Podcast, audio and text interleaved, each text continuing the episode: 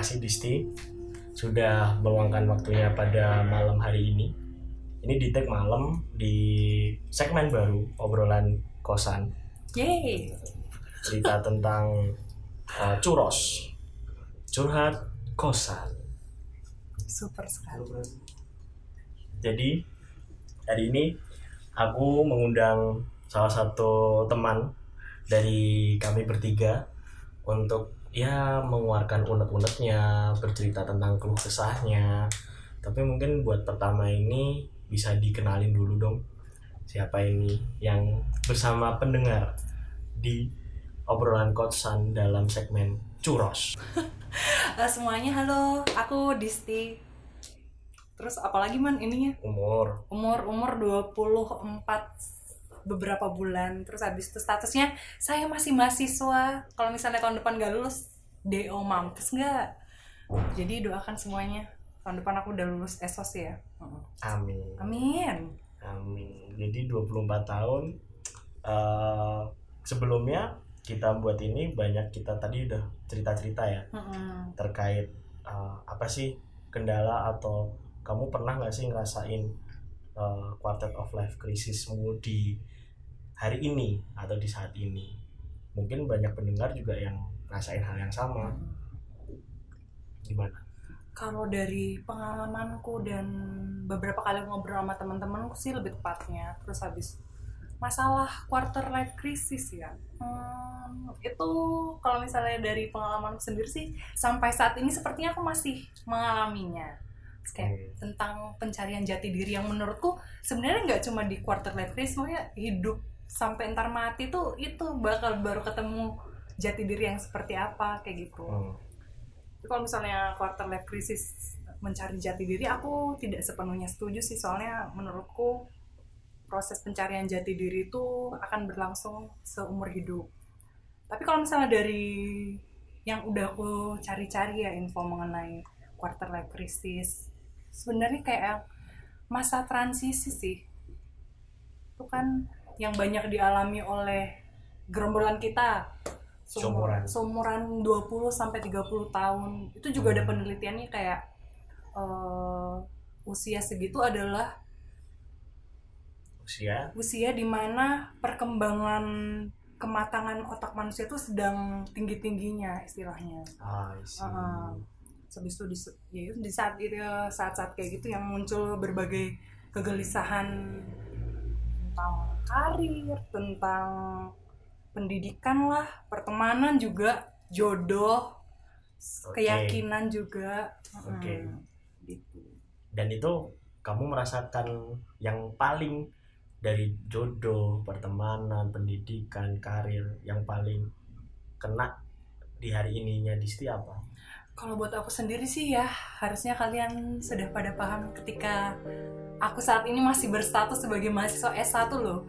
Oke. Sedangkan aku kayak melihat mulai di era media sosial sekarang yang sangat cepat perkembangan informasi segala macam kayak kemarin baru aja kayak temanku lulus S2 kayak gitu bahkan ada yang udah nikah udah punya anak kayak gitu terus habis itu aku lebih ke aku kadang-kadang bingung sih ini aku ya aku sirik atau gimana tapi kayak aku merasa oh aku masih di tahap yang kayak gini-gini aja. Hmm, gitu. Sedangkan ya itu sih lebih ke membanding-bandingkan. Dan aku tahu itu sebenarnya kayak yang tidak baik. Tapi aku saat ini masih belajar sih kayak untuk meng- mengolahnya seperti apa gitu. Oke, mengolah untuk menghadapi fase-fase itu. Mm-mm. Dan akhirnya kamu milih jalan apa? aku lebih ke ngobrol sama teman-teman teman-temanku kayak gitu ngobrol. Tapi aku juga mengambil waktuku untuk sendiri. Itu kayak aku prosesku mengimbangi sih kalau misalnya aku lagi ngobrol sama teman-temanku. Ya maksudnya aku bergaul dengan teman-teman yang tidak harus pendapat dengan aku. Bahkan aku eh, lebih suka kalau misalnya berbeda pendapat kan dari situ aku bisa dapat berbagai perspektif gitu ya Hmm, gitu terus habis itu dari dan syukurlah pokoknya teman-temanku kayak keluarga lebih tepatnya adikku sih Kenapa bisa tuh? jadi jadi teman teman curhat Oh gitu. Heeh, kayak gitu padahal tentang waktu kalian Hmm. nggak deket ya kalau misalnya aku dan adikku tuh aku beda lima tahun sih tapi aku merasa dia sudah cukup Dewasa. Mm-mm. dalam melihat Mm-mm. ini ya Iya. kasus seperti ini ya. Heeh, kayak gitu Oke. mendengarkan ceritanya juga bisa saling bertukar pikiran sih Mantap.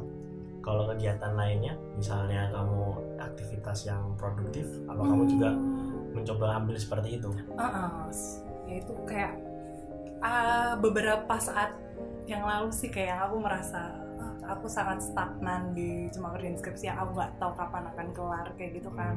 Terus habis itu ini juga kayak aku juga di sisi lain kayak ini berkat teman-temanku juga sih yang aku dapet info magang kayak gitu. Terus habis itu aku pengen nyoba tapi aku belum yakin. Dan sih aku mau kayak mendapatkan pencerahan gitu sih dari teman-temanku. Kayak coba aja siapa tahu dari situ kamu dapat pengalaman baru relasi baru seperti itu Hmm. kan. Dan ternyata setelah ini aku lagi magang kan sampai akhir bulan Oke, berarti formulasi paling kena dalam menghadapi quarter of crisis versi Kristi adalah teman. dan Berapa penting teman buat sa- sepenting aku sendiri juga sih. Jadi kayak yang ketika aku sudah sudah bercerita dengan teman-temanku seperti itu ya berbagi. Terus habis itu ternyata juga mereka maksudnya ada yang udah kelar S1 terus habis itu udah kerja kayak gitu. Mereka juga mengalami kegelis, mungkin berbeda kegelisahan tapi ki- kita punya kegelisahan masing-masing kayak gitu loh. Dan aku juga butuh waktu untuk diriku sendiri untuk mikirin kayak aku yakin gak sih aku seperti ini kayak gitu Hmm. menyeimbangkan sih lebih tepatnya Hmm. Kayak yang aku sendirian aku benar-benar memfokuskan bukan aku ada mikir ini egois apa bukan tapi nggak juga sih aku emang butuh waktu untuk diriku sendiri untuk benar-benar kayak yang mempertimbangkan apa yang benar-benar menjadi kemauanku tanpa diganggu gugat oleh siapa pun.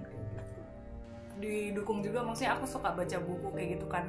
Nggak cuma dari baca buku maksudnya aku nonton film dengerin musik, nonton drama Korea, kayak gitu sih. Ada pelajaran-pelajaran tentang hidup dan spiritual mungkin.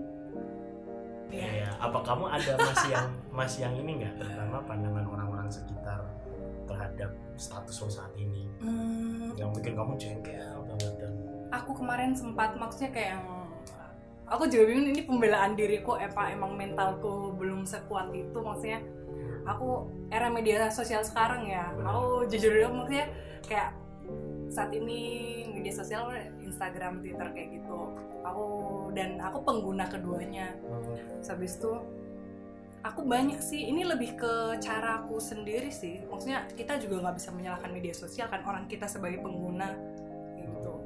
Ya kalau aku melihat ada fase di mana beberapa bulan yang lalu kayaknya aku melihat itu sih aku membanding-bandingkan lagi hidupku dengan orang-orang di sekitarku yang cuma aku lihat dari media sosial dan aku tahu itu nggak baik buat aku.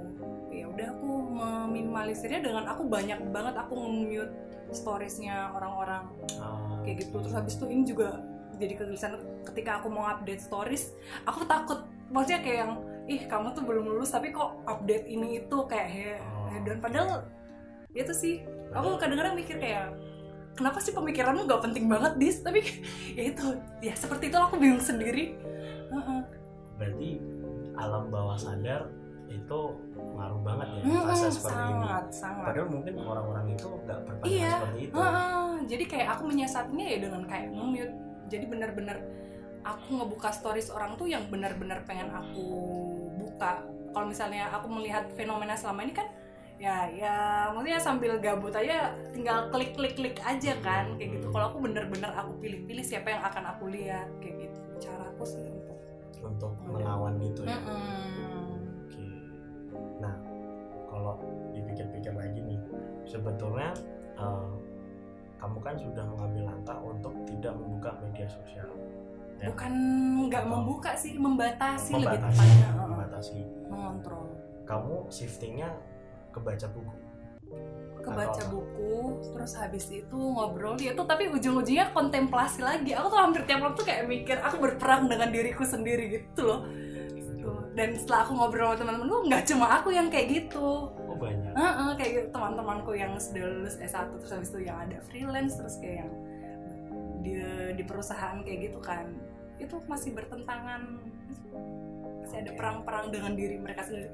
Antara ide mempertahankan idealisme sama tuntutan Iya. di zaman sekarang maksudnya eh, ke- kenapa definisi bahagia kita tuh diatur oleh orang lain kayak gitu dapet banget itu Zaman sekarang kenapa definisi tuntutan bahagia diatur orang Mm-mm, lain kayak gitu Oke. Terakhir pun kamu akhirnya bakal punya step apa sih habis ini dis? Kalau misalnya untuk ya pasti step paling deket kamu bakal selesaikan apa yang jadi tanggung jawabmu. Heeh, tanggung jawab akademis sih itu. Itu Iya. pokoknya untuk aku juga sudah lelah kan ditanyain kapan lulus terus.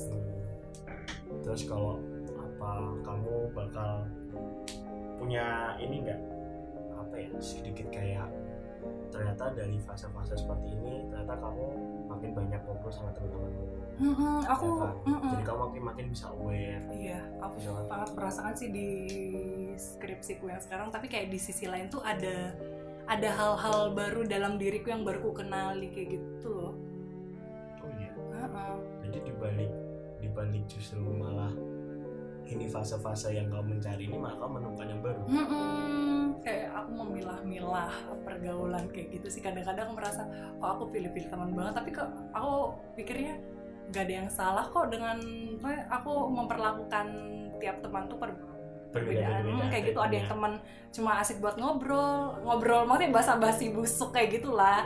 Habis itu teman sekedar kenal doang sampai yang ngobrol-ngobrol hal yang agak serius berarti anggapan orang-orang bahwa semakin dewasa pertemananmu semakin mengecil itu benar ya Mm-mm. dan aku menikmati proses itu sih sangat menikmati aku jadi kayak di orang-orang mungkin taunya selama ini aku kayak sampah banget gitu kan Iya. gitu tapi di sini lain ada hal-hal yang aku dapatkan Ya. pertama tadi bahwa kenapa sih kebahagiaan kita itu harus diatur orang lain Mm-mm, kayak masyarakat sekarang tuh sudah terjebak di konstruksi defini definisi bahagia yang seperti itu yang ketika kamu lulus kamu nyari kerja yang gajinya banyak itu sedangkan dari yang pengalaman-pengalaman yang sudah aku dengarkan kayak gitu ada juga kok yang gajinya sudah ya sudah banyak tapi masih punya kegelisahan. Iya. kayak itu sih. Berarti bahagia itu dirimu sendiri ya? Mm-mm, kadang-kadang juga ya itu sih. Aku mikirnya kayak yang terlalu banyak menerima tuntutan-tuntutan. Ya mungkin maksud mereka baik kayak gitu ya. Aku tahu maksudnya sebetulnya itu bukan subjektivitas atau pembelaan sih aku rasa dengan kamu tadi mau ngobrolin di sini dan kamu juga ngobrol ke yang lainnya ternyata banyak. Cuman mereka nggak berani ngomong aja. Justru makasih banget Disti di kesempatan ini berani buka-bukaan. Ya, ya kan? Ya harapan harapan kami eh, bisa jadi apa ya bisa jadi pembelajaran atau juga bisa jadi teman-teman yang mendengarkan ini teman ternyata ada kok seperti ini. Iya kayak gitu. Aku juga harapannya kayak ketika ada kan yang kelihatannya di depan kayak bahagia-bahagia aja kayak kalem-kalem aja Iya. hidupnya. Tapi di belakangnya rapuh. Heeh, kayak gitu. Aku berharapnya semoga mereka punya teman atau support system yang bisa mendukung mereka.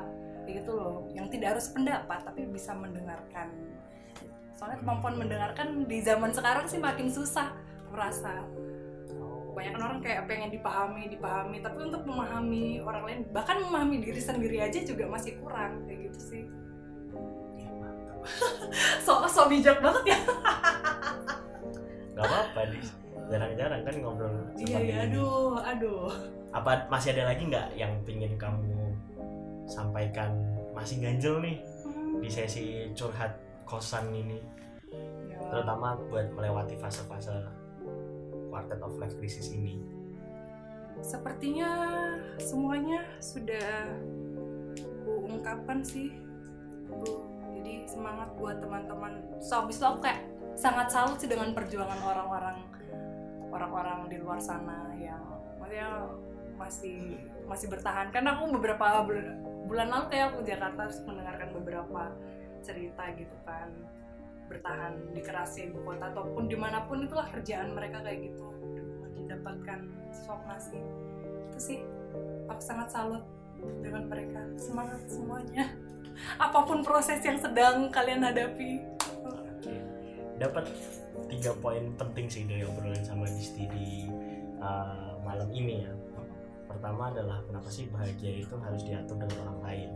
Di mana akhirnya ya masalah media sosial itu distraksi buat hidupmu ngapain kamu harus pusingkan Mm-mm. itu terus tadi juga ada dapat uh, definisi bahwa ya kita itu bahagia itu bahagianya kita sendiri kok ya kan? dan setiap orang pasti punya fase mencari jati diri Mm-mm. bahkan sampai sampai mati. oh, sampai ya menutup usia menurutku Oke. sih ketiga adalah semakin ke sini pertemanan semakin kecil semakin segmen semakin terbatas itu wajar karena Heeh.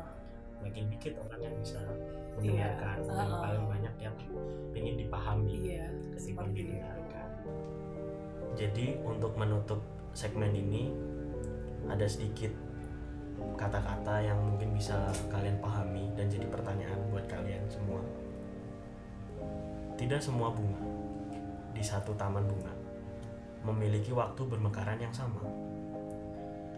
Karena masing-masing memiliki waktunya sendiri untuk bermekaran.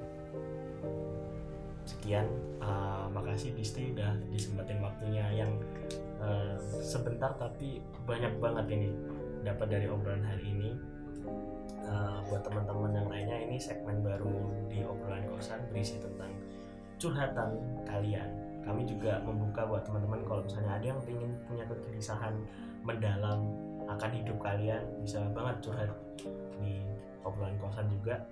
Dan kalau kalian memang suka segmen-segmen tertentu misalnya kalian ingin uh, ini di share ke teman-teman kalian boleh banget. Di screenshot ya kan nanti di tag kita biar semakin banyak teman-teman yang tahu dan mungkin aware sama hal-hal seperti ini iya semangat semuanya itu makasih ya. Dadah. Dah makasih